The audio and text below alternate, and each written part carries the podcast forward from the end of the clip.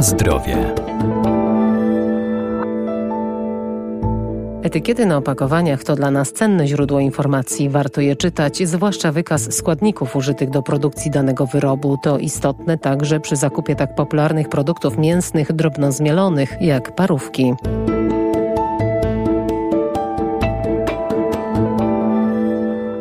Powszechna dostępność dodatków do żywności sprawiła, że producenci coraz chętniej dodają je do swoich wyrobów. W ten sposób poprawiają ich smak czy wygląd, a także tuszują ubytki powstające w procesie technologicznym. Najważniejsze są informacje na etykiecie produktu. Każdy konsument powinien się z tym obowiązkowo zapoznawać. Jeśli produkt jest na wagę, zawsze możemy poprosić ekspedientkę o przedstawienie takiej etykiety, abyśmy mogli się zapoznać z recepturą, ze składem surowcowym. Powiem tak, im krótsza lista dodatków, tym lepiej zwłaszcza jeśli jest mniej stabilizatorów albo w ogóle stabilizatory nie występują, podobnie jak wzmacniacze smaku. Doktor habilitowany inżynier Dariusz Stasiak, Wydział Nauk o Żywności i Biotechnologii Uniwersytetu Przyrodniczego w Lublinie. Innym kryterium jakości może być cena za kilogram. Jest to dość ogólne kryterium, jednakowoż dobra parówka nie będzie kosztować mniej niż kilkanaście złotych za kilogram. Trzeba liczyć się z faktem, że parówki ze swej natury są nietrwałe, a jeśli producent deklaruje dłuższy okres, to przeważnie dzięki dodatkom chemicznym, które obecne w parówce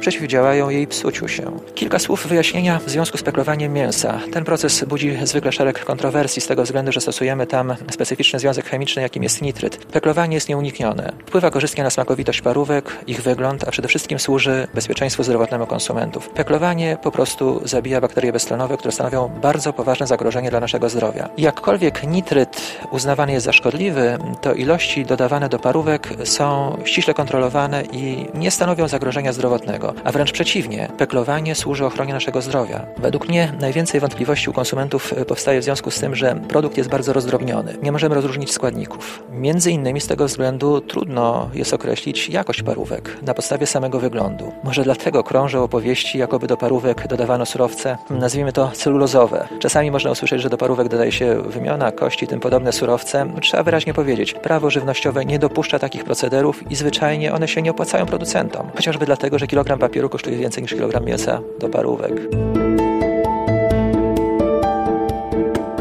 Na zdrowie.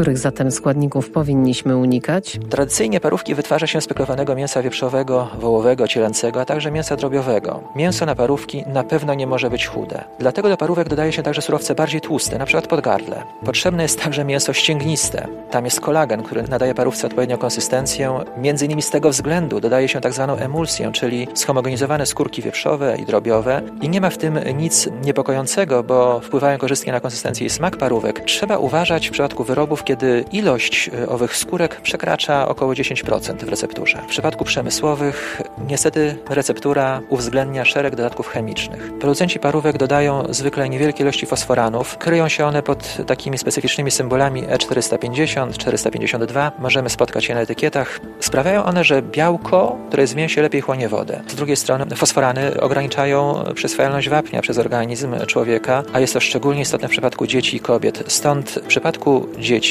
powinniśmy uważać, ile produktów peklowanych zjadają, aby nie wpływać na właśnie przyswajalność wapnia przez e, organizm dzieci, bo w tym wieku jest to szczególnie istotne. Podobną funkcję technologiczną pełnią cytryniany. Kryją się pod kodem E331. Działają generalnie nieco słabiej i, co jest istotne, nie wpływają negatywnie na przyswajalność wapnia. No, woda jest to ten surowiec, którego najwięcej w parówkach i w celu utrzymania owej wody dodaje się również substancje żelujące, na przykład znany karagen, który wytwarzany jest z wodorostów morskich. Przeciwutleniacze w parówkach stabilizują barwę wyrobu.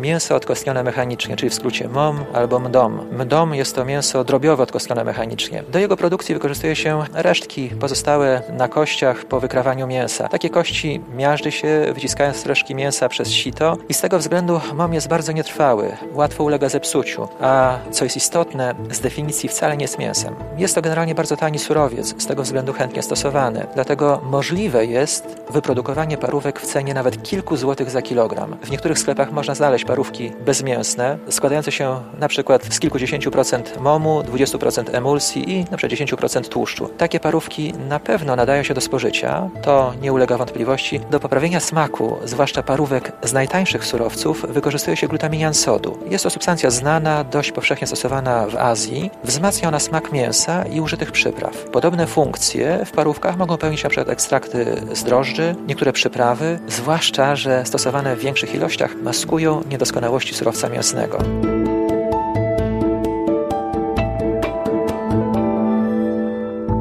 Warto więc czytać oznakowania na opakowaniu, by być świadomym konsumentem. Zwykle za zbyt niską ceną kryje się gorsza jakość, a producenci muszą wykazać na etykiecie wszystkie składniki użyte do produkcji. Na pierwszym miejscu znajdziemy ten, którego w danym wyrobie jest najwięcej. Na zdrowie.